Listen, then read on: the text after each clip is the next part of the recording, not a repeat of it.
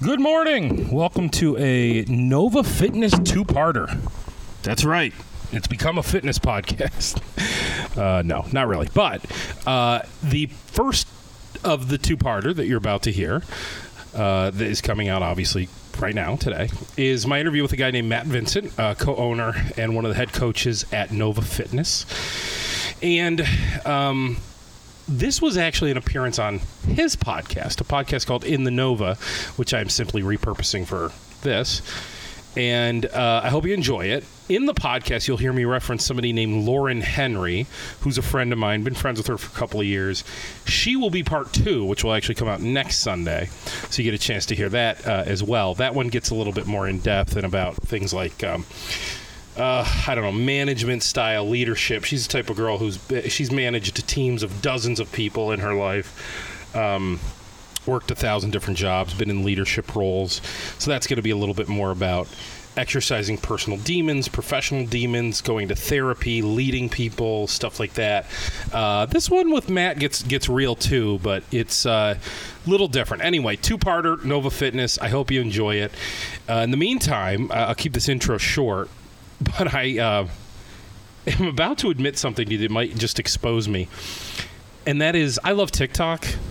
I just think it's phenomenal. It's for my attention span. It's working for me. It's you know anywhere between 15 second to maybe at most three minute long videos, and I find it incredibly entertaining. And like I said, the shortness of the content really speaks to my uh, basically attention abilities. But something happened where I've gone down Bama Rush Tok. And what it is is apparently this week is Rush at the University of Alabama, probably at many different universities, but um, and I am just getting tons of sorority videos. And why I say this is funny is because it's all algorithmic. So I'm probably getting those videos because I've watched one or two of them just a little longer than I should have. Uh, but anyway, I was wondering if it's happening to anybody else. Is anybody else just getting bombarded right now with Bama Rush content? Or did I just watch one or two videos a little too long and now TikTok's just like shoving them down my throat? I don't know. Anyway, as I said, shorter intros on interviews. So let me shut up. We've done a bunch of mini episodes in a row. You've heard enough of my stuff. Let's get right to the interview. This is Matthew Vincent from Nova Fitness from a podcast he does called In the Knova. I hope you like it.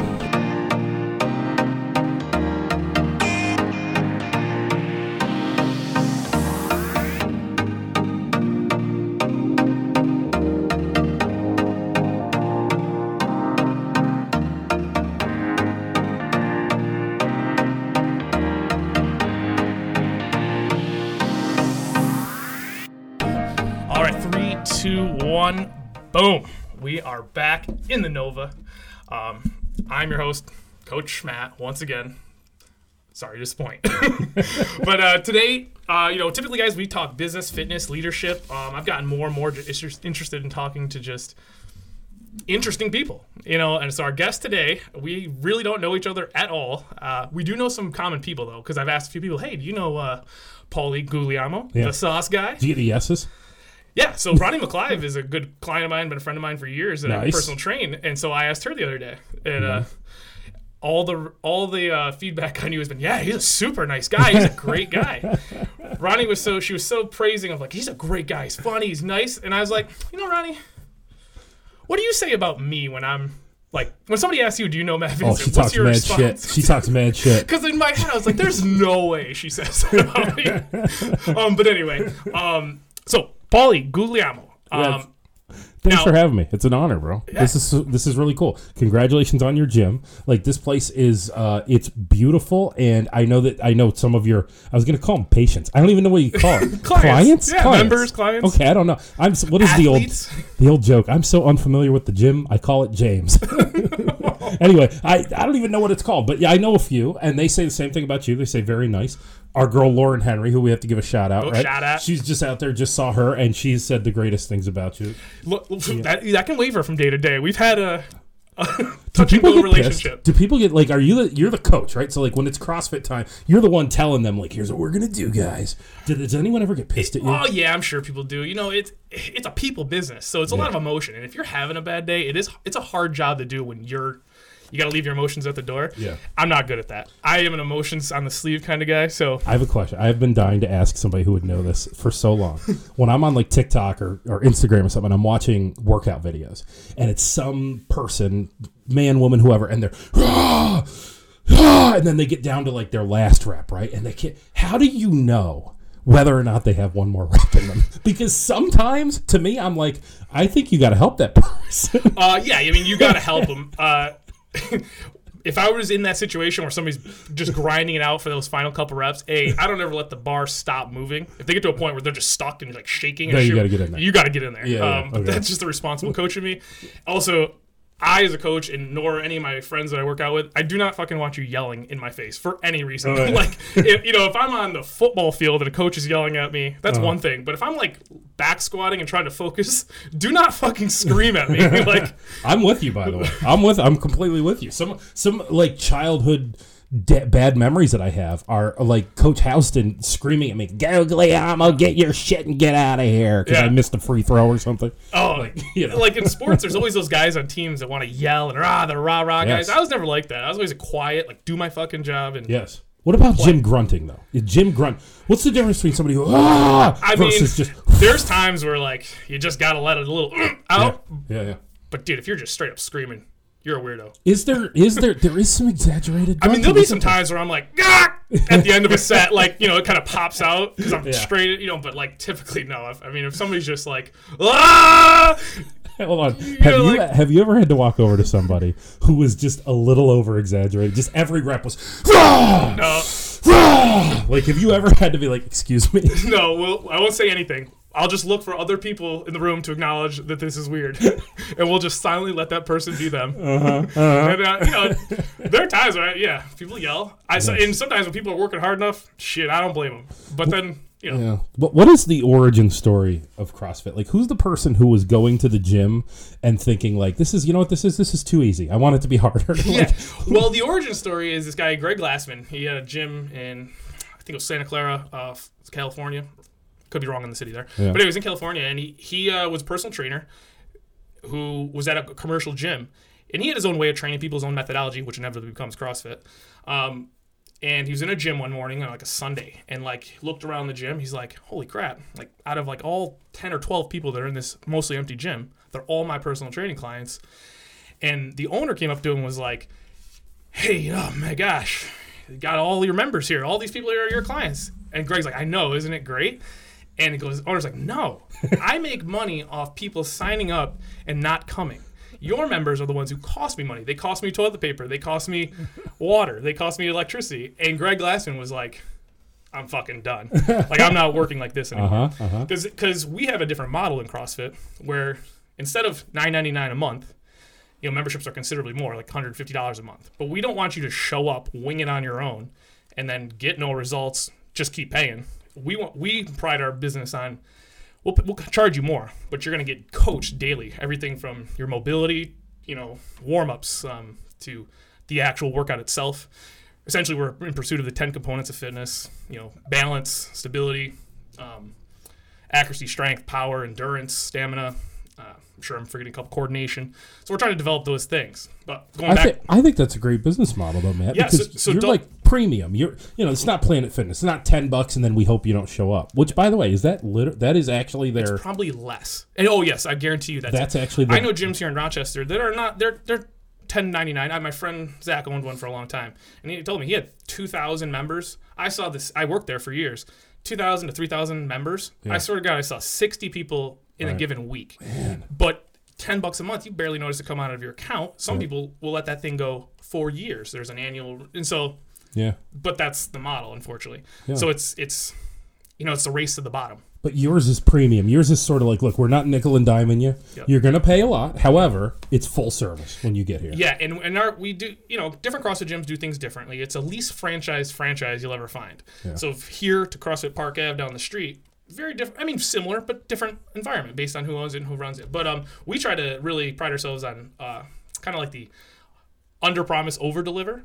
So you know there's a lot of different amenities, different things I can go and do that are benefits of that. Not just oh we have showers and you know a snack bar or something like that. But Yeah. but obviously the one-on-one coaching. So in CrossFit, it's sp- meant to be a group exercise class that has a very personal training feel to it, so that every athlete is getting coached, and we generally refer to members as athletes. Um, you know, athletes vary by age and range and Mm-hmm. You've never had of me what as they a do. member, by the way. What's that? Yes, he's never had me as a member. You want to see No. unathletic? I trust. There's no possible way you could do anything or be any more out of shape than the people that have come through here in the years. I do you love that? That's got to be so nice. it, it's amazing when somebody puts in the accountability and has Yes. some life changing results. It's it's beautiful. We had a girl here the other day hit some marks.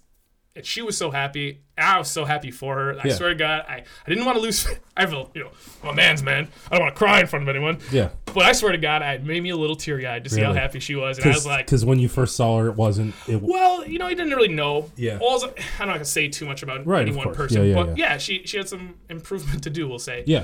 And but to see her get the results because she's plugged into the program and following what we're teaching her, Yeah. nothing more, nothing less, more, you know, and then because we, we, you know, there are times where you wonder, like, are you listening to what I'm saying? Yeah, Is yeah. that the reason you're, or, or the reason you're not getting kind of the results you're hoping for? Are you really hearing me? Yeah. or you see people who struggle because they try to.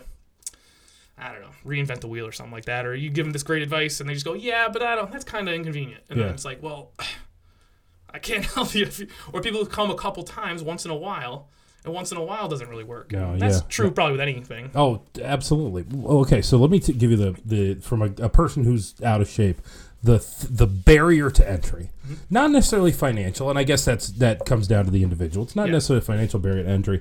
I sometimes worry about am I going to be embarrassed, you know, because I'm walking in very out of shape, and I'm going to be next to people that look like you, you know, and and you know, two, a couple things. Number one, I I do trust you. I've just met you, but I trust you that if everyone's thing today is they're going to run five miles, that you're probably going to look at me and go, "You do a quarter mile, right? Like, you, Yeah. right? Like you, you're going to do a quarter mile today. Like, I get that that's probably going to happen, but also Yeah. like." if, if you came in today and the class was everyone run five miles, the fucking mutiny that would go on would be unreal. Really? Okay.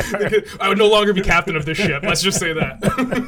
But I assume you see someone like me and you're like, I know how I can do this, right? And it's got to start Mm-hmm. slow. Obviously, day one can't be, you know, the, the, the freaking balls to the wall, right? Right. Yeah, and, and is that that's just in your head? That's just years of experience. Yeah, mostly. That's um, awesome. You know, there, there's a sliding scale. It, it is really um, your ability to be vulnerable to a degree. Yeah. If you're willing to trust me, I'll, you know, I I like to think, yeah, I have enough experience doing this that there's no way I'm going to let put you in a position that's going to compromise your safety or your health or Yeah. or really your embarrassment. Yeah. Yeah. And uh, even in the warm up, so when we start class, we give a WOD brief, you know, explanation of the workout of the day, um, what we're going to do, what we're shooting for, what you should shoot for, blah, blah.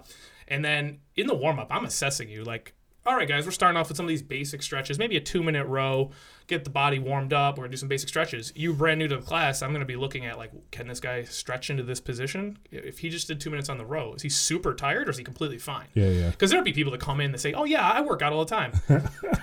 Probably fucking not after ten minutes into CrossFit class, and then you're like huffing and puffing, and that's okay. But I, as a coach, need to kind of know. Yeah. And then so it's an assessment process right from the beginning, not in a judgmental way, just to figure out where you're at. Yeah. Because I mean, we've seen middle-aged women who don't even speak the language properly that are quite overweight come in and have success in our program because they're just willing to do whatever we say. And then I've had guys that are good athletes, very strong. It, the humbling nature of like, I'm not good at this thing, and these girls are faster than me or whatever. Like it gets to their ego so much Uh-huh. that I can't help you help yourself if you're not willing to, you know, to try Yes. these things. You know, to um, What is more fun for you as a coach? Would you rather see someone that looks like me walk in, where you're like, "Ooh, it's this ball of clay that I can mold"? That's like, or are you looking for someone that looks like you, who you're like, Well- "This person gets it." Um, it, it doesn't necessarily matter because it, I like to see the progress. I have girls in particular that I individual program for that are they do the CrossFit class already, very fit. Like if you saw this chick on a beach, you'd be like, wow. Yeah. But she's it's not about impressive numbers. She just wants to keep getting better at specific things, that, and that's for her. She has no, you know, I don't think there's anything wrong with her goals, right? Mm-hmm. And so she just does what you know I program for her and teach her to do, and you know improves on it. And then I have people kind of like you're referencing that are come to me and they're maybe for personal training or they want to learn CrossFit class, you know, do the classes. And it's their willingness to progress. If, if you can only run a, a quarter mile today without stopping, that's where we'll start.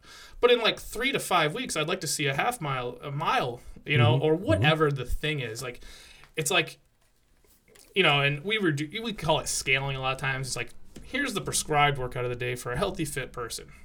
You're not that ideal healthy, fit person yet. So we're gonna modify the workout so that you can start at a place that will help you progress to that goal, so to speak. Mm-hmm. So if the workout mm-hmm. is pull-ups and squats, you know, and we're gonna do this many reps in this amount of time, or you might not be where the prescription for the day is, because we kind of do it based on a bell curve of the average of what the gym is capable of. So there are some stats that go into the whole program thing, but that's a detailed topic we don't need to go into. Um, but I would be kind of programming, or I'm sorry, I'd be coaching you to your appropriate level. So you would be doing the same workout as me, but maybe not the same weight or for the same amount of time Yeah. necessarily. Uh, we have a thing that we like to teach uh, where the things we need vary by degree, but not by function. So you need to be able to squat down to the ground, maybe to play with your son or to fucking do some gardening, whatever you're into. Yeah. I might need, or not me particularly, but another athlete might need to be able to squat 500 pounds because they're playing college football. Grandma needs to squat to the toilet. We all need the same function, but to a different degree.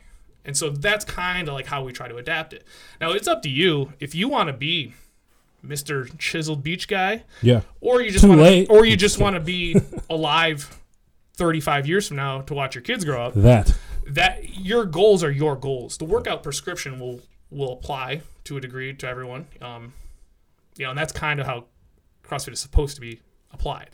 Um, there's a lot of sometimes variations of it in the world these days. Can I ask you business questions? Sure, sure. Can we talk? Because because we're. I mean, I could talk to you about working out for literally hours because that is fascinating stuff to me. But also, it, the thing about it, not only you're a coach, but you're also a business owner. Yeah. And that's a whole nother thing, Yeah. right? So, what did you do before all this? Uh, well, when I graduated college, my, under, my undergraduate was in health science, but a concentration in alcohol and substance abuse treatment. So I worked as a uh, Oh. chemical dependency counselor. Um, Oh, for I love teenage that. boys. Actually, I worked for about two years at the Villa of uh, this. Well, it's Villa Hope now. It St. Joseph Villa when I was there. Uh-huh. So uh, teenage boys. Uh, I started personal tr- training on the side. Um, Oh, you make, are make some money because you know you can work in chemical dependency or you can do anything. You So know, you can- not you- for profit, You treat addiction. You you know how to treat addiction. In theory, You train. Well, it's. I was mean, trained on how to treat addiction. It's yeah. very. I mean, it, it seems like one of addiction the is most. one of those complicated things. You Yeah, know, It's very difficult. But I mean, the reasons people come in the gym or stay in the gym or pursue fitness, it's not unlike you know. A, at times, it can be. I think a person can feel sick. It's like a sickness, like a massive obesity or or neglect of your own health. I think is sometimes Absolutely, it is. But type of. let me ask you something though. Have you ever had the opposite happen? Have you ever had somebody who's addicted to working out? Oh yeah. And oh, you look and, and do you ever feel an obligation to tell this person like, hey, it might actually be time to go home. Maybe take tomorrow off. Oh yeah, we've seen that probably as often as you've seen someone completely out of shape. I, Yeah. I mean, not as often. I have good friends that are actually good coaches and stuff that have gone through phases. I've gone through phases of that where what does that look like in the height of addiction to working out? How many hours a day? Active. Wait, wait. What does it look How, like? yeah, like what does it look like? Like how many hours a day when you're in the height of addiction to, when it comes to the gym? I mean, it could be like a couple. You know, you might be working out twice a day or something, an hour, two hours, three hours. I, I don't know. That could vary. But when you you could do a lot of things. I mean, professional athletes work out three or four hours a day. You can call it their career. You wouldn't call it workout addiction. Yeah. But I think when somebody is clearly getting hurt, injured, they're not enjoying the process. Mm-hmm. But instead of taking a step back, they're double downing on, well, if I do more of this, it'll make up for less of that. And that's fucking crazy, in my opinion. Like you, and like I tell people, like one of the coaching philosophy pieces I had to publish one time was, um, you know, working out should be fun. Like it should add value to your life. It should not become another stressor or anxiety that you have to fight through every day. You know, coming in, hopefully we provide that environment, but no one should be anxious and scared coming into the gym. I get it. When you first start CrossFit, it's kind of all these new people. You're learning these new activities. That can be naturally stressful. But once you kind of have the ropes and you understand, you know, the people, you understand the routines, the classes, I would hope that's not anxiety, you know, and actually learning once you learn some of the habits and patterns that we do, it would be like almost stress relieving. Like you know, Mm-hmm. hey, I'm gonna come in and get a workout, I'm gonna sweat and go home smiling. I think a lot of people sometimes stay with us just because they enjoy the social aspects of it. I don't Oh, think sure. I don't think they they get to a certain level of healthy and fit, but I don't think they're in like hot pursuit of the best beach bod in town. They're just like I'm healthy and fit and I keep going because it keeps me accountable and I like the people. It's like a club, right? Yeah, I mean, is. there's there's some people out there golfing right now. Yeah, there's some it- people at the it gym right exactly is. Yeah. I mean, it's it's like a healthy version of the you know meet you at the bar at five you know Mm-hmm. club. You know the people that are drinks after work every day club. Yeah. Um, just different, obviously goal, but Yeah. uh, maybe not different goal. You know, if anxiety relief or just stress relief or shoot the shit with the buddies is the goal, then you can do that here. Yeah. Um, and you know, you meet a diverse group of people in a CrossFit gym. You'll see blue collar worker and dentist next to retired guy and Sure. college girl. Sure. Uh, it's it's all sorts. Well, so you're so you're you're treating addiction. and You're working with young people, and you said on the side you started personal Oh yeah. training. Um, How did you run it like a business, or was it kind of under the table at the time? Um, well, initially it was under the table because Yeah. uh, my friend Jeremy owned a gym in Greece uh, that's gone shut down. He moved away. Um, but uh, he had a flood in his gym, and then uh, I was going there and I was bringing the kids from the uh, addiction center or whatever you want to call it, the home, over to work out like every other day or every day. I can't remember. And then uh, he knew that I played football in college and like I knew weightlifting. I knew I was working out there too because I got a free membership for all that. And uh, he's like, "Hey, you ever uh, think about doing some personal training? Uh, basically, all my trainers quit, and I need to give some clients to some people." And I'm just like, "Sure," not because I, I was like, I could use some Yeah. extra money, you know, like things like that. Long behold, I mean, if you've never worked in addiction treatment, it is a very difficult field. I believe it, And absolutely. uh, the you hear and work with some, you the stories you hear kind of haunted me. It was it's hard. It, there's families, social workers, everything, and you hear a lot of very things you wish you could unhear. yeah, Um, so after a long, long story short, I was kind of like, I just can't do it anymore. I got, I was getting talked to by my supervisor. He- I had this look on my face, like, you know, not a good look. yeah. And my supervisor was like, "Hey, uh, Matt, are you, you okay?" and I was just like, "Nah, John, I, I'm done. uh, Was it I'll give you a two weeks notice or a four weeks notice or whatever you need me to do, but I'm just not a long term. I just burn out. I, Yeah. It, it got to be like it's too much red tape in that field Yeah. for me to like. You know, the right thing wasn't always the right thing. It was hard That to sucks. stomach. Sucks, you know, and uh, I, man, the people that work that career long term, I mean, they got a, a generosity or something. If they don't become completely complacent, Yeah. I wasn't in that particular time willing to become complacent and just turn a blind eye to things I didn't think were morally right or logically logical at least. You know? Good So- for you. That's um, great. But not to say people do, but you know, in every field, I think people get complacent if they get burn out. Yeah. which- There's I- good and bad in every field. I just think in a field like that, though, you can't afford to be complacent. You have other people's lives at stake. Yeah. You know, and I try to adopt that to the way we run our gym, the way we coach our clients, the way we train our trainers to train people. Um, you know, you can't. This is someone else's life. This is not just their money. You know, so yeah. complacency is not an okay No. in my book.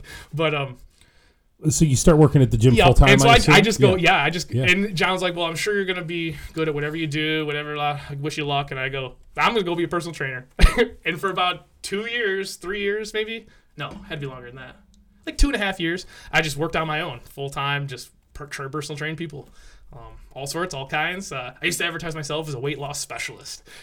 I wasn't. I just was a regular trainer, but but it was like a way of designating, you know, like this is. And I worked. My first client that I ever had Uh-huh. over like two and a half years through diet and exercise, she lost 117 pounds. Oh pounds. my god, it's huge. Yeah, uh, yeah. You know, and like I had another guy. Uh, I mean, I had some very, very overweight people that lost a lot of weight, so it became great marketing. Great, you know, I people allowed me to share their stories, you know, post pictures, things like that. And uh, eventually met Kevin Sawyer, who's one of the owners here. Um, he asked if I would like want to train or help run some classes because I had to like dabble with some CrossFit and stuff, and he needed a trainer. So it's like, yeah, sure. And snowballed. You know, I was like, oh, I'm gonna go join. You know, I'm a coach at Nova Fitness. I'll probably learn a lot from them because they're they have a lot of good coaches and stuff. I've taken their classes. Lo and behold, like one trainer moves to Boston for to you know after she graduates, another guy moves to Ohio to start a different business. Another trainer and his wife move away or whatever, and I end up being like the most experienced senior trainer on the staff. And uh, I was like, oh shit, this can't be good for business because yeah, I got to learn how to do this right. Yeah, but no, they don't know that though. Yeah, no, but um, you know, like in a you know, you compare yourself to other businesses, you Yeah. know, and you, I I kind of have this type A-ness about me, like where I just want to be as good as freaking possible. And I look back five years ago, two years ago, I'm like, wow, I didn't know anything compared to now. And I always just think good. to myself, Don't you think that's good? Though? I think it's good, um, yeah, but so I I, always have the same thing. Yeah, it can sometimes lead you with this dissatisfied, like you're constantly looking down the road, but yeah, yeah. gets you places. It, I think it. I think what you just hit on is so true. I actually I talk about this in therapy. So a couple things you need to know in case you're wondering about my line of questioning. For one, no problem. I am in therapy for addiction. Okay. food addiction. Okay. For two, uh, what you just said is such a thing that I talk about in in therapy is why can't I just be happy? Now, on the now the problem with it is because some of the I'm not happy is what's driving your success because you're thinking about what is Nova Fitness going to be like two years from today. That's good. That's driving your. You should think that way. Yep. But also, well, fuck, it makes it really hard to enjoy what you've accomplished today. Why can't we just stop and look around and go, "This is cool. I'm going to just enjoy this today because this is cool." You know, Why can't we do that? if I I think I understand. So I've been in some therapy. I go on and off when I feel like uh, I get to my I need some help. You know what I Yeah. mean? So I don't go regularly. Uh, though the closest thing I've ever had to an answer for why I feel like that, why am I just never satisfied? No matter how much money I make, no matter how many people I think I help, no matter whatever, it's never enough. It goes back to the I don't know about you, but um, my days uh, somewhere along the way, I started, kind of grew up a little bit too fast. I had to just take on responsibilities for things, for family and stuff when I was really young. Yeah. You know, uh, and so I just assumed that that's the way it is. You know, like oh well, fourteen year old has to help work and make money for the family. So what? Like that's better than being a slave. That that is what I mean? trauma, though. You did experience yep. trauma through that. But it, through like it was dismissal. It was just like move on, keep going. Um, Mm-hmm. I along the way have had a good amount of success in most things I've ever applied myself to: sports, um, college. Uh, but I never have taken time to celebrate anything. I think somewhere along the way, uh, there was one time when I was a kid, was one wrestling tournament my brother and I were in. Got first place. My dad put it in my head, you know, I'm like, yeah, I got first place. And my brother's like, I got fourth place, you know. And my dad goes, hey, no matter uh, how good you are, there's somebody out there better than you, so you better keep working. And I don't think he meant that to like traumatize me, but that shit stuck in my head, and he wasn't around much longer after that. And so you that- killed him. I'm just kidding. Fuck yeah, yeah. I, I, So I murdered him. Somebody allegedly put a pillow over his face.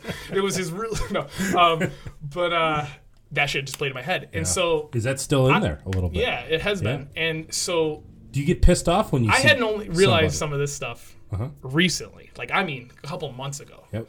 Because I had reached a breaking point probably back in like December, January, where I was like, I can't live like this life anymore. I'm, have everything I've ever wanted, wife, house, body, blah, blah, blah. How am I no? How I can't just live on the end of never satisfied forever. And so that's when I reached out, started finding some help to talk. And that's the closest thing I found to figuring that answer out of why is enough. Like why is there never enough? I'm so I you know what I'm I'm with you on that. I have a very similar thing, although it's in a different world, right? You're in fitness and I'm in business. Um, well, it's the same thing, but you know what I mean. It's not the exact same paths, but uh, but um, I I it's just it's the core for so much, and it's so hard because of two things that I I just told you about food addiction and about uh, and about the drive the never being happy because I'm driving and worried about what's coming next. The problem with both of those things are it, the food addiction is a shitty shitty thing to be addicted to because you have to eat food. You can't go through life without eating food. It's not it's not heroin, which is also a terrible thing to be addicted to. Uh, but uh, you can survive without it. It you have to dabble in food. You can't Yeah, not yeah, eat of food. course, right. The other thing too, the business thing we just talked about, it's what's it's what's driving us. We have to have drive. Yeah, yeah.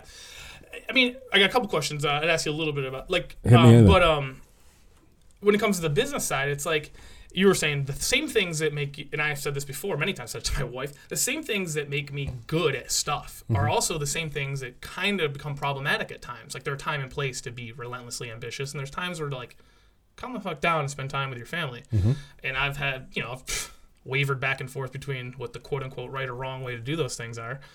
Um, but I was curious. Uh, to, the other question I was thinking. So, like, are, do you find yourself falling into the trap of like, if you eat something, you call it good or bad? Absolutely. You say, yeah. Yeah. Do you believe that like there's good and bad foods? Uh, yeah, yeah, for sure. I mean, I have to believe that a salad is a good food and a donut is a bad food. I believe there is better or worse foods, but I mean, I have a Thursday. I eat pizza every single Thursday because that's my day. yeah. Um, and I, I'll have drinks and stuff when times are right. But I understand there's like it's more like on a spectrum, and I think a lot of people when they understand this, sure. you could you can look at it like a spectrum of like we call it the health wellness or sickness continuum. So if you're like sick, you're all the way on the left. Like you're you have cancer and you're gonna die. You're like on the left. If you're right in the middle where you're like I don't have any problems, no blood pressure problems, no I'm not quite overweight. I'm not exceptionally fit, but I'm just well. I have, I have a level of wellness. I sleep okay. I have healthy enough social relationships. I, my stress is under control. I don't exercise like a gym rat, but I'm mobile. I get activity.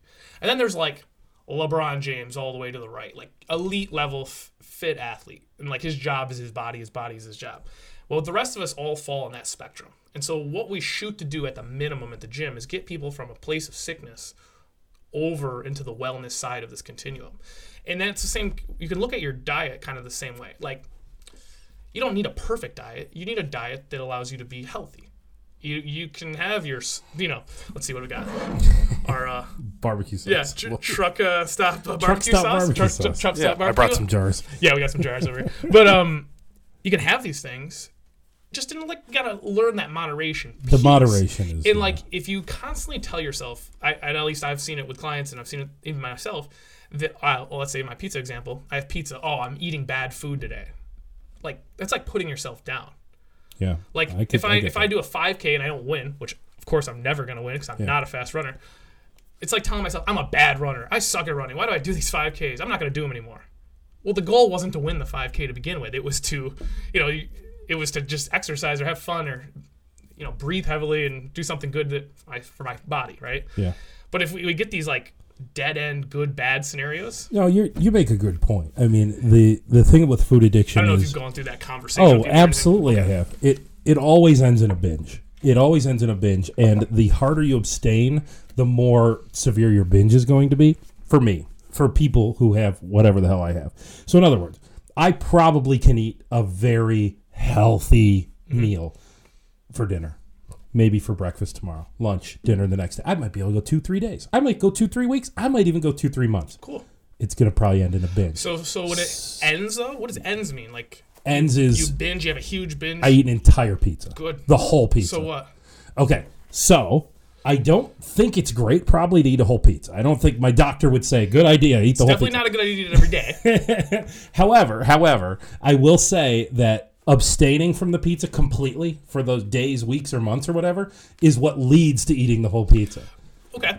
So this reminds me of a story I had with a personal training client a long time ago. Um, Yeah. She had a lot of eating addiction issues. She was well into the 400s when we met. Yeah.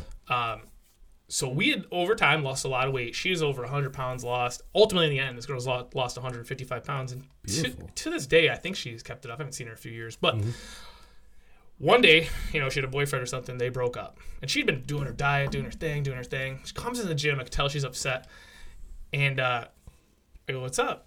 And she goes, uh, "Broke up, this and that." And I go, "Okay, I'm sorry," and you know, didn't know really what to say. And she goes, "Well, there's something else." And I go, "Okay." She's like, "Well." I you know use food for to cope, and I go yeah. And she goes, well, I spent like a hundred. Long story short, spent like a hundred and something dollars on Easter candy and just ate a hundred and something dollars of candy in a binge sitting. Yeah. And she started to cry, and I just took a deep breath. I go, all right, well, you got to do leg press now, and it's on to the next thing. And like, for whatever reason, she was able to let it go. I thought that you know, because it's like, okay, you did a thing. What are you gonna do? Like, you ever get drunk? What are you gonna do? Keep drinking? Yeah, You know, like you sober up and get back to work. Yeah, Um, you're right. You're right. that's why I would like to see for you or anyone who feels like they get into that. It's it's kind of like the concept of um, if I drop my phone and then the next thing I do is just smash it into the ground, like what the fuck is the point? Like you drop your phone, you pick it up, you dust it off, and go back to living. Okay, but so what's better? What's better? Is it better for me to abstain from anything unhealthy for as long as I can and then just live with the binge and move on, or sprinkle little things in so I never experience the binge? I think sprinkle it in. Um, to a degree, all food is a source of carbs, fats, or proteins. You need a certain amount of each to a survive, and then b like you know ideally keep your body composition in a healthy place.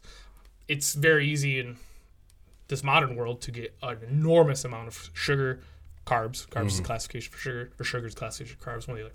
Um, fat, easy because it's easy in food. It tastes great. Our body is programmed to seek it out in nature protein in both nature and actually in the market is rather expensive. In like you know beef, chicken, fish, even in sources of vegetables, things like that. The amount of protein per vegetable is very small. It's scarce.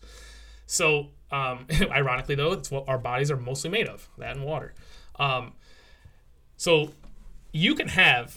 It doesn't matter necessarily. Your body doesn't know the difference. If your carbs and fat come from cheese and pizza, or if it comes from banana. I mean, there's a difference, micronutrients, yada. You get in the weeds about this stuff, but or if it's banana and slice of bread, whatever. It's it, it's carbs. Yeah. So a lot of times you have to train, and it's, it's like learning to play an instrument.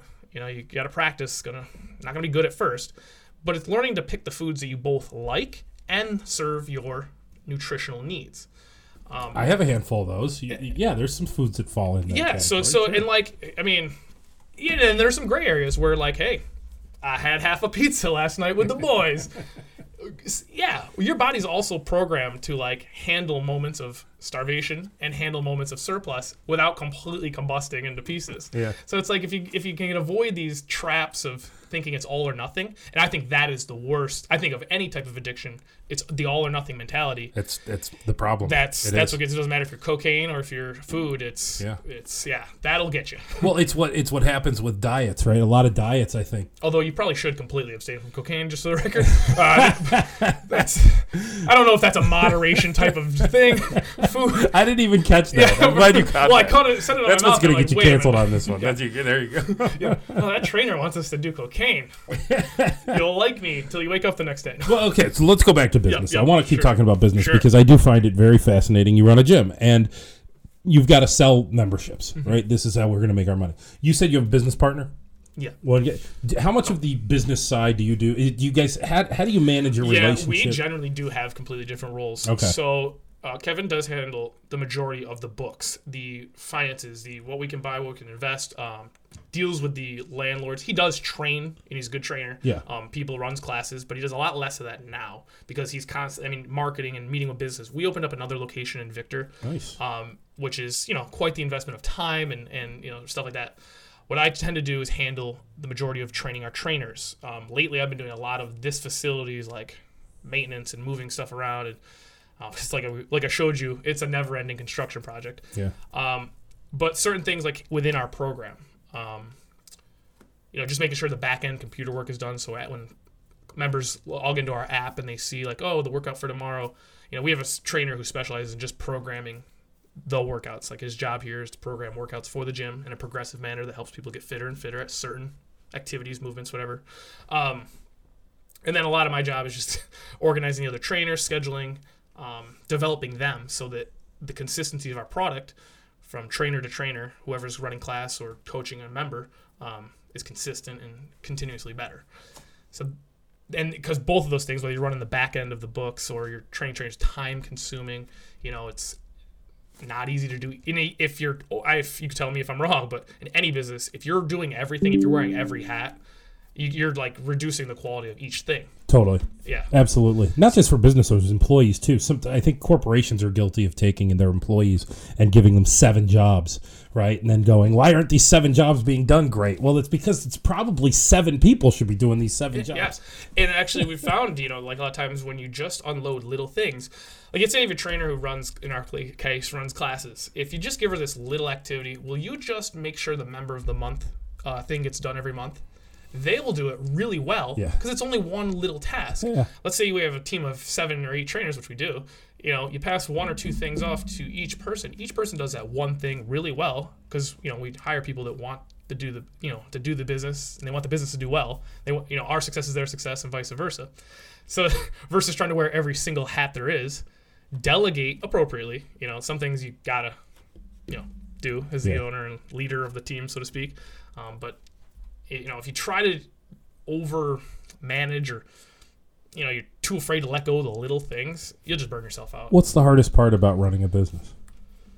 Um, Well, at, times, I think the hardest part uh, is learning the patience uh, and just the tender care. You know, when you have employees and stuff, you can't be a fucking dick to them. I've been a dick to employees before. Yeah. Um, I've just been impatient, you know, and like you think people are psychic and they're gonna, you tell them to do one thing and you think they're hearing you the way you're saying it, or you think, you know, and then they don't do it exactly how you had in your mind. If you're gonna get upset about that, maybe working with people isn't gonna be your thing. Well, you know what's hard is say you've got 10 employees, you probably have 10 different ways of learning. Yeah. And, uh, the 10 of them have di- one one might actually respond to you being a dick. One might actually like that. They want to be kicked in the and the other one's going to completely shut down and quit Yeah. on you immediately if you're a dick. It's gone, it's gone both ways. Uh-huh. Yeah. They've not. I'll tell you. uh, So it's been about uh, going on close to 11 years. I've been like either full time on my own or working here in this business, and uh, I've made a lot of mistakes.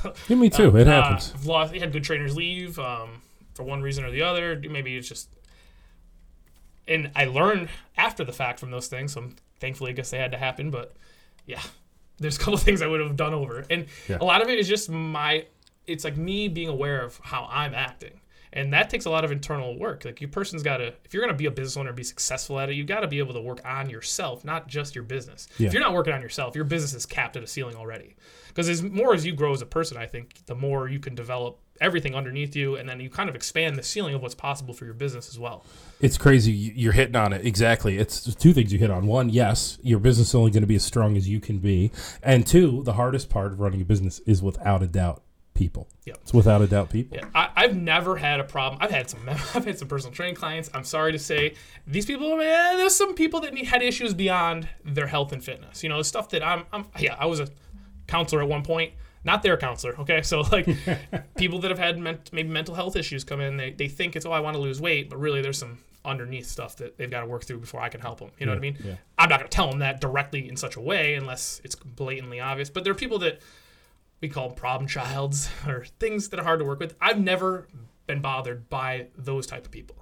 I've been bothered only by people who, um, what I would call sometimes assholes, where they ask for help, you like consistently, and you generally give them honest answers or, or you try to help them to the best of your ability, go above and beyond, and then they don't listen. So they're an asshole. they're asking for help and then not following any of the advice. I've had good friends that are like this, family members that are like this. Um, and I'm like, I can't help, I can't do it for you. And so if you're gonna be mad at me because you didn't listen to, you didn't like the advice I gave you, I'm like, there are other trainers and there are other gyms out there, people that do things differently than me. I we not only the team here but myself we've had a track record of success with a lot of people. So unless you're completely outside the diverse range of people we've already helped i think you should try what i'm what I'm suggesting you know that's kind of thing. So i've never had a problem with the, you know with the just i've never had a problem with problem people unless they become the people that are like they just do not listen to what you're saying or at all. And i guess there are times where i could do a better job of explaining you know i like to think i try all avenues before i Um, oh, I've been there. I can relate to what you're saying. Right But now. like you know, they don't do what you're saying, and then they blame you for it. or you know, it's so funny. I've, I've been there too. but yeah. So Uh, let me read you this thing. okay, that uh let me see here i want to read you this thing about business oh where did i put it okay here we go so the, the questions we should ask ourselves as business owners what is it that we are the best in the world at how do you answer that what are what is nova fitness the best in the world at well, I'd like to think we're up there at getting better. So for however good we are right now, like at any given task, it is truly at the heart of our ambition to be better at it. Um, I don't think there's any one thing we do exceptionally well that no one else could duplicate. Um, but I do know everything from this podcast to the quality of the equipment we own to the language our trainers use when explaining workouts will be better six months, three months, two years, a year, Yeah. whatever from now. And so it's, I think, a relentless ambition for better would be rare in the field. yeah Um, I think there's a certain level of success that a lot of gyms. I think we're probably at that now, where we don't have to try to do oh so much better and everyone make a paycheck. But that's not the goal. The goal isn't to collect a good paycheck. The goal is to like change what is possible, of you know, in the fitness world in like Western New York or beyond, if possible. You know, I, who knows where that will be time frame wise, but that'd be the ideal goal. All right next up what did we invent or is there anything we do that is patentable or a unique user experience you got a great answer for that one you definitely have a unique user experience Yeah, yeah. Uh, yeah, we have a guided. Uh, that's interesting.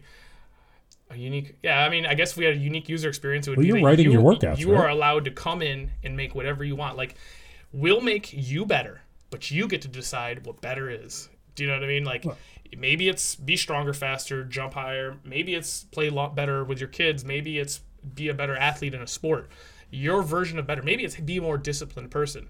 We will help give you tools to make you a better person, but you get to decide what better means to you. Well, I I mean I think I th- you know you explained it at the very beginning of this episode better than I'd ever heard it before because I had known you can go to Planet Fitness for ten bucks, right? Or you go to you know one of those CrossFit gyms where it's 150 bucks a month. Yeah. But the thing that you explained to me that I had never thought of it before, but you did a great job of explaining was we're full service. Yeah. yeah you, you might pay 150 bucks a month, but you're to come in and and and everything here is available to you because on those those other joints, it is Nick. As soon as you go in, it's well, you can sign up for personal training, three sessions, just XXX, Mm-hmm. right? For you, it's like, did I say XXX? I don't think that applies here. You know, that kind of training is out there, though. You know, um, Uh, if I'm ever not married again, I will open up that branch of training.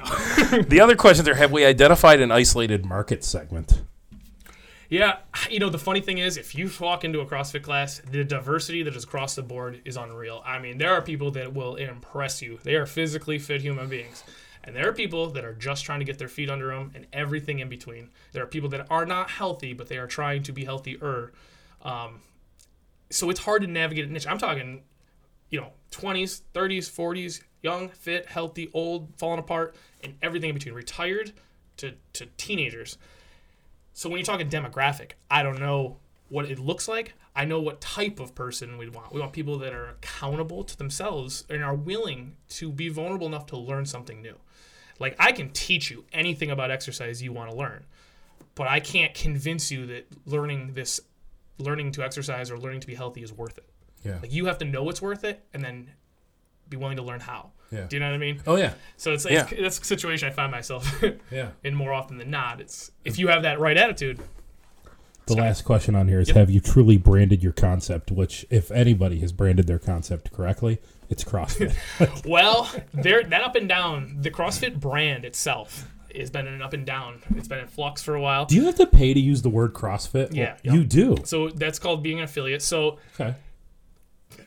this is a topic if you get into the CrossFit world enough, Uh-huh. you know, it's, it's debated. But um, yeah, using the word. Uh, So that guy has a, a Yep. trademark on it, I guess. so there's or- like an annual fee. It never Yeah. goes out of space. But initially, when he started spreading it, it was like literally a buddy was like, "Hey, can, I want to do the thing you're doing over there. Can I uh can I use it?" He's like, "Yeah, it'll be 500 bucks a year." and uh, he's like, "Really? That's it?" And he's like, "Yeah, do whatever you want." And it was, especially when it really got to be big in like 2010, 11, 12, 13. A fucking free for all, and like it had been going on for years. It went on. I think it's been going on since like 1995. You know, CrossFit, but it really became on the mainstream and really became popular as you know social media and everything grew and blew up. But uh, the the growth of the sport and the growth of the the training methodology did not uh, it, or excelled way further than the trainers running it could keep up for a while. And you've seen a lot of gyms come and go, a lot of bad experiences, unfortunately. CrossFit at different points has a bad reputation.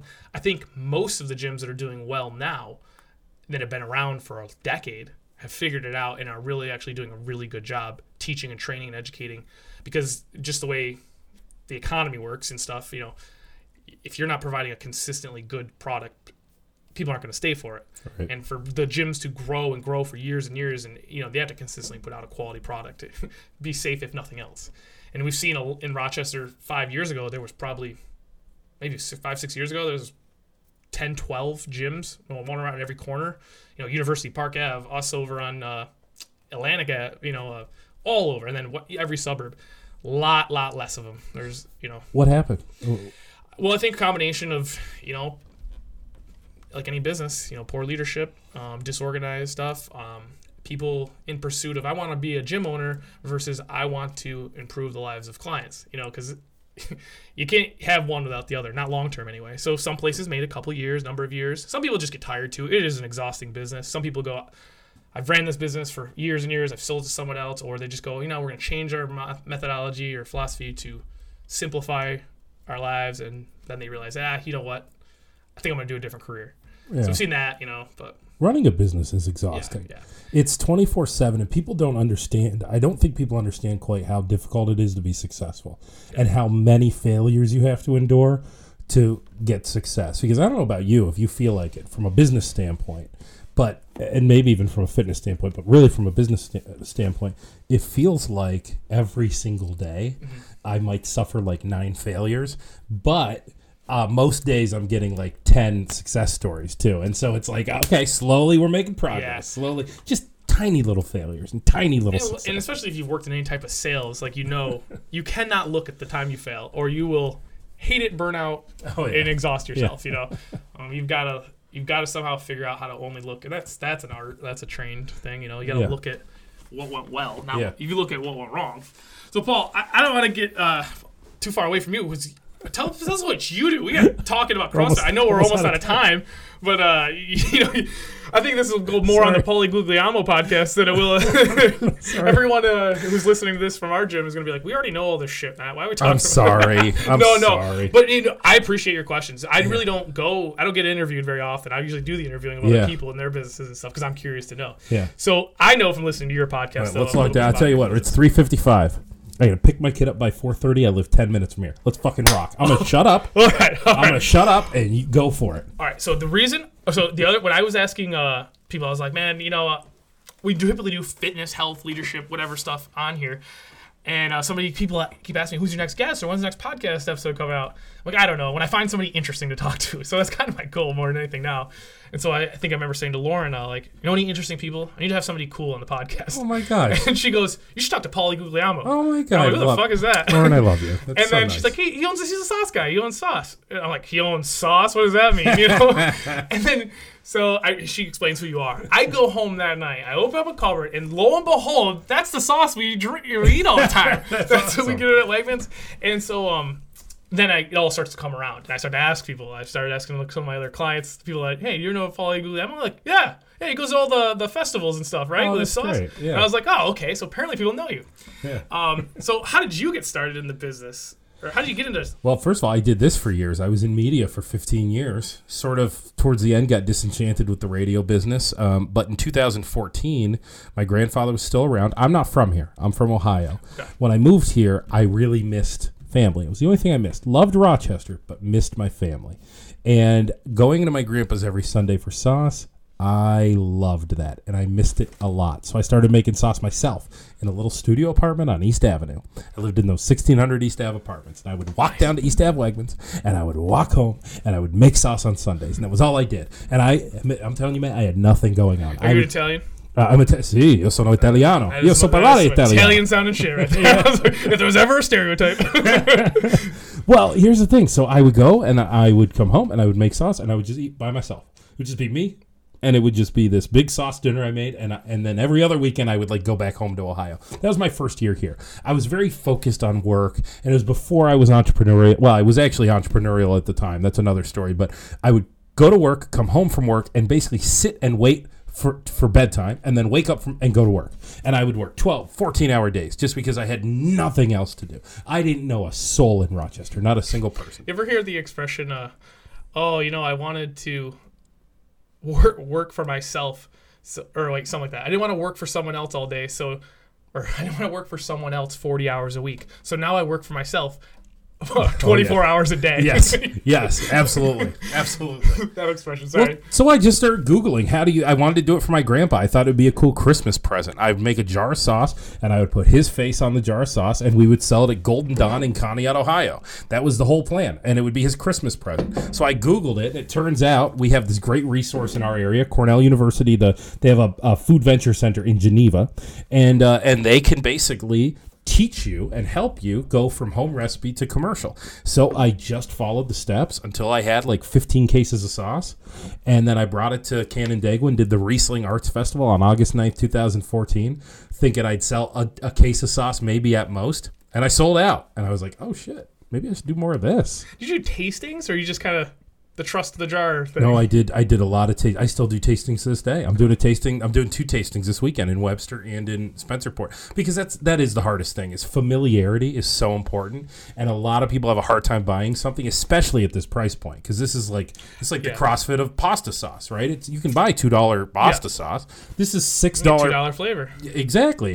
This is a six dollar pasta sauce. So a lot of times people need a chance to try it first. And so my thought was there's a, a million people in the Rochester metro, and if I just start doing tastings every weekend, give me give me a decade, and maybe I can actually hand every single person in Rochester a sample at some point or hmm. another. And slowly but surely we snowballed, and it kind of started to happen. Yeah.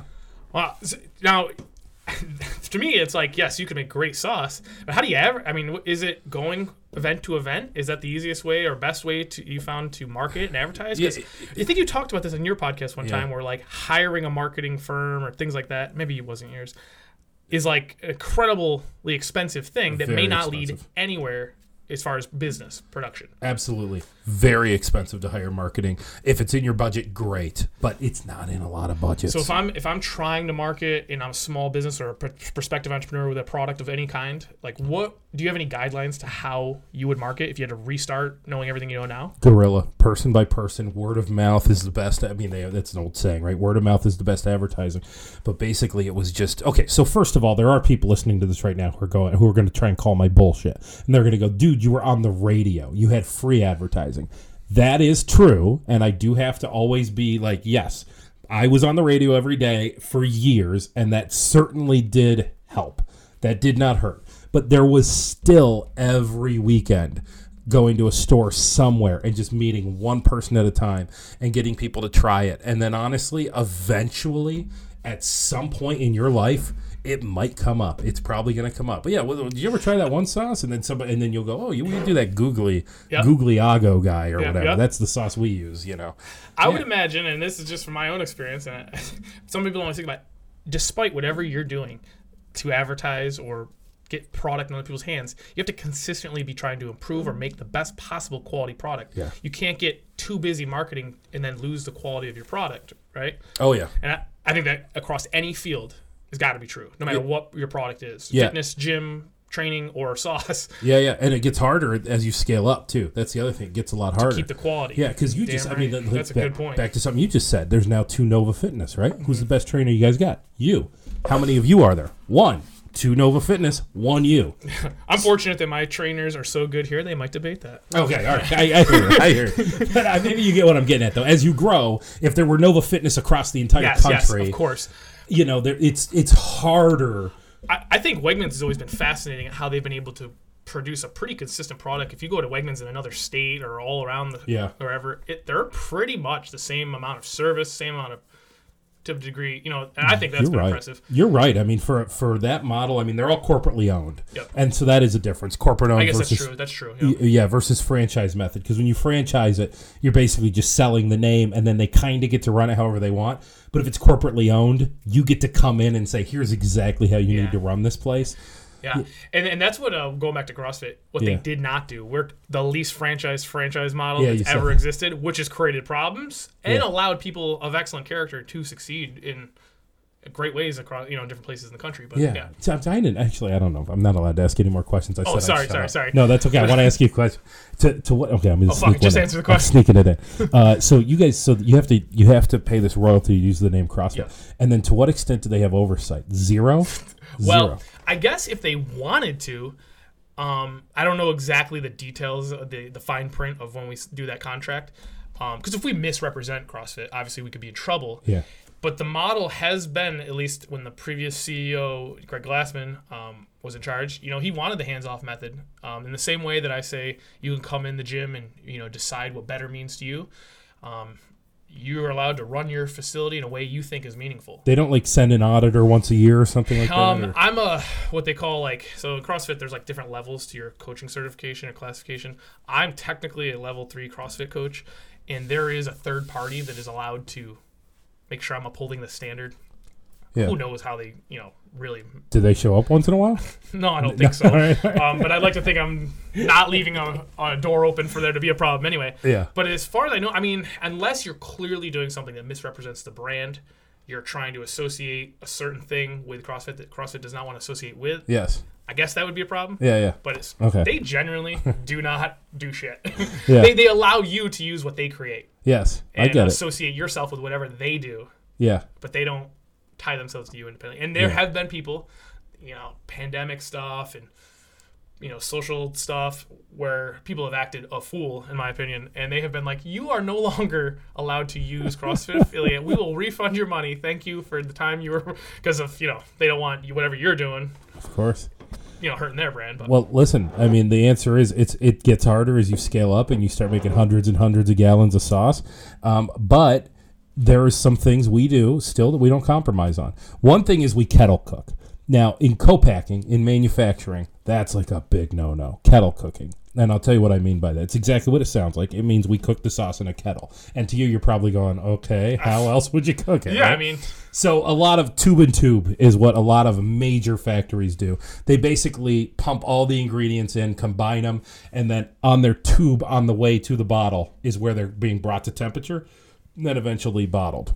That's not how you cook at home. That's not how Grandpa made sauce. You know what we do at our place? We have a kettle. We turn the kettle on. We get it hot. We put oil in it, onion, fresh onion, fresh garlic, fresh peppers. We saute them in that oil. Then we add our tomatoes. Then we add our spices, and then we bottle it. That's kettle cooking. And you are going to go, well, that's why it tastes better than most of the sauces I would buy.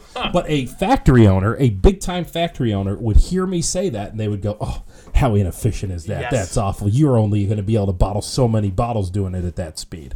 Okay, but they're higher quality. I'll take my quality. Yes. That's that's a compromise we have to make. We can't bottle at the speed a bigger factory does because we're taking the time to saute. you know, this is a topic that we could go down uh, Yeah. in detail, but I do think culturally there has been a shift in maybe the last 10 years where people at some level, at least if you get to a certain level of, even probably along, among the younger generation too, people would rather, and maybe this is how spoiled we are as Americans, would rather pay for a higher quality of all sorts of products. Yeah.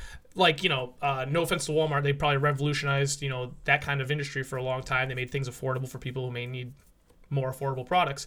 But still, there's a certain level of people out there that want Lululemon, even if it's not better. They or maybe no, that's not a good example. They want like a Lululemon because it's just a better quality or a better brand or whatever, and it and across like the same thing when it comes to working out. They could go for the nine ninety nine membership, but they want a higher level service. They could go for $1.99 sauce, but they want the higher thing. Mm. And I think that's like a cultural thing where people are more and more willing to pay for a higher quality product with less, you know, say like less quantity, but better quality. generational too. You know, Yeah. I mean, I'm I'm 39 years old. Millennials, Gen Z. I mean, there's plenty of we we've had plenty of shit talked on both of our generations. However, honestly, one thing we're we're pretty good at is that we're not afraid to spend money on quality. Right. Whereas generations above me, couple generations above me, six dollar jar of sauce. Are you fucking kidding me? And, and so those, yeah, exactly. would never spend of course. six dollars on a of or just like a, the coffee. Yeah. Yeah. Oh my God. They think they think we're blowing our life savings on Yeah. coffee because we'll spend money on But, it. and then you see this in other ways in culture where like young people don't want to work certain type of jobs that don't emotionally reward them. Like the financial side isn't as important to them as like the fulfillment side. Absolutely. Times. And I think that's a, and I only think in America where we have it, despite its shortcomings, quite well. You know, um, that we have the ability to have that be our way of life. I route quality over quantity rather than just I want to stay alive or you know I'm glad to have any product, any clothes rather than pick the brand. Yeah. And it's, it's interesting. I mean, that's more of like a It's a clash of so, mentality. soci- sociological kind of like The other thing the old the old uh, old generation thinks is that we respond well to um, to uh, t- job titles, like that we want to be called executive Yeah. of this and executive of that. And to be honest with you, I never gave a shit. Like my old my old job in radio, they'd be like, "Oh, we've got such good news for you. you are the executive producer of blah blah blah," and and they'd be like, "See," and I go. Am I getting a raise or not? Like, Yeah, I'm not yeah. here to be. I don't give a fuck. You could call me fucking button pusher Paulie. As long as I'm getting to do what I want, I'm happy. you know. in, in my uh in my, I have a contract here obviously with the gym. You know my job title. It sounds so official, but I'm like. We're not going to tell people that's what my job title is, but on paper, just for legal reasons, you know, you have to What is it? I gotta hear it. It's Oh, I think. I'm the uh, director of CrossFit and trainer development. Oh my god, that's Just amazing. the fucking guy that's been around here the longest. Oh, I didn't. I didn't know I was in the room with royalty. Sounds royal, doesn't it? and I'm like, I would never tell people, oh, what, what, what do you do here? Oh, I'm a trainer here. That's all I would say. well, who does this? I'm like, well, I do, but you know, Yeah. who does that? You know, I got an old radio story for you. When Ryan Seacrest went national and they started putting him on every station, my one of my jobs was to take the sound clips that they would send us from LA and drag them into the Kiss 1067 playlist. And our regional manager came one time, like the regional boss of, you know, it's one of those titles, the executive director of all programming. You know. Yeah. And the guy was like, "What do you do?" And I go, "I I, uh, I line up the Seacrest stuff." And then afterwards, afterwards, my boss was like, "Hey, listen to me, listen to me. You are the local affiliate producer for On Air with Ryan Seacrest." And I was like, "No, I'm No, I'm not. I'm clicking on it and then dragging it from one screen to the other. I'm not a producing shit. you know, I, I used to sometimes uh, be self conscious about like when people would ask me what my job was, like, or what do you do for a living, Matt? I'm like, I didn't want to say I'm a personal trainer because I felt like there was such a cliche. I'm like, I work at a I gym. do I do a little bit more. I, don't say that either. I used to tell people. I think I got to a point where I'd be like, I'm a health coach. You Oh, know, there I you help- because it just sounded like not because I mean, there's a lot of quote unquote bros out there Yeah, yeah. teaching and preaching some bro science. That I'm like, I don't want you to think that we are doing the same thing. Yeah, like so when I say personal trainer, Yeah. uh, Are there, I don't know. Are so there bad ones out there? Have you seen some and you go, oh shit? I yeah, I boy, mean, he's gonna hurt somebody. along the way. Yeah. Along the way, actually, I don't see a lot of times people that I think are going to just recklessly hurt somebody. I think they waste people's time. Hmm. Like, I think you're just giving them filler, Yeah. and like it annoys me to see you waste that person's time. Late, like lazy planning. Well, yeah, that or like, you know, they're charging X amount, however much they're charging. It doesn't necessarily matter, but sometimes it's a lot, and I feel like you're just giving them just a thing. Anyone can do anything to make someone sweaty. Doesn't mean it's a good workout. Doesn't mean it's a progr- productive and progressive. Like progressive, you know, means that what you're bad at today, you will eventually, you know, at a certain time, ideally a predictable timeline, you will be better at. Like we used the running example earlier. I can give you a certain series of workouts, a certain ways to break it down that you can go from I can't run at all to I can run a mile slowly in a certain amount of time, in theory, right? But I see trainers who just get their clients to do hard shit and sweat a lot, but they're not getting anywhere. Yeah. And I'm like, That's beautiful. That's a good. That means that's what you're doing is an art too. yeah, and it can be. Yeah, Yeah. yeah, I mean, there's an art to it. Like the, and again, this could go down a rabbit hole of stuff. But like when you get into program design, like how you take a person through those steps of I want, I can't run. Do I want to run a mile without stopping, even if it's slow? There's a program to it, you know, an art to it, and how depending you got case by case, like fitness levels and ages and Yeah. you know pre-existing conditions vary. So you you have to adjust your program based around this person. Concepts are generally the same. Certain principles you can fall back on, but Yeah. know, Yeah. it's the whole thing. Well, all right. So I. I So, yeah, I'm sorry, you're- soon, but I got. I'm gonna leave you with one story. Okay. Okay. So you see this sauce right here? I'm holding up a sauce to you. Can't say the name brand, Oh yeah. but the cool thing about this is this well-known brand that you cannot not know if you've been in Rochester yes, ever. it's a very very well known brand. We can't talk about. It. But so the funny thing about this is I actually created this recipe. And I told you I had a funny story for it. I don't think I've ever shared this publicly. So I actually created this recipe in my home kitchen in Brighton. The night that I created it, which I can tell you because look at this, I keep forever in my notes where I keep my list of shit to do today. Right there, you are, right there. Podcast at three p.m. Right. Uh, I still keep from the day I made that, February eighth, twenty twenty one. I keep the original recipe I used in the, my notes as I wrote it down that day My photogenic memory. I'm making it at home. No, I don't have photogenic memory. on how to make that. That night, my wife gave me so much shit for screwing up the kitchen because I was late in the kitchen, like like you know, like a mad scientist putting together this sauce. And today it pays our mortgage, so I win every single argument going forward. How many, right? how many products Wrong. do you have right now? Um, so actually, the plant that I own, we make probably well over hundred products. And you make other people's products too. Yes, so obviously, like this brand, Yes. make a product for them. Yeah, and plenty I can talk about. Like we make sticky lips, we do agatinas, Rubinos. Like we do work for all of them. Um, and that's not to say we make their sauce. It's their sauce. We're contracted Yeah, yeah. to make their sauce. They got their recipes. It's their, their their, recipe, way of yeah. cooking it. And that's put a- it together. To tell you the truth, that's the sticky thing about it is that it, it is a um, there's a lot of confidentiality in our business, Mm-hmm. and a lot of it is fair because the truth is, like I had a guy had a, a not very well known barbecue sauce brand has it, and it's it's actually I'll give it a shout out. It's very very good. Uh, he calls himself Crooked Creek Barbecue. He's a guy from Spencerport, makes a great barbecue sauce, but he's got a real job. His wife has a real job. This is just a side kind of passion project for them.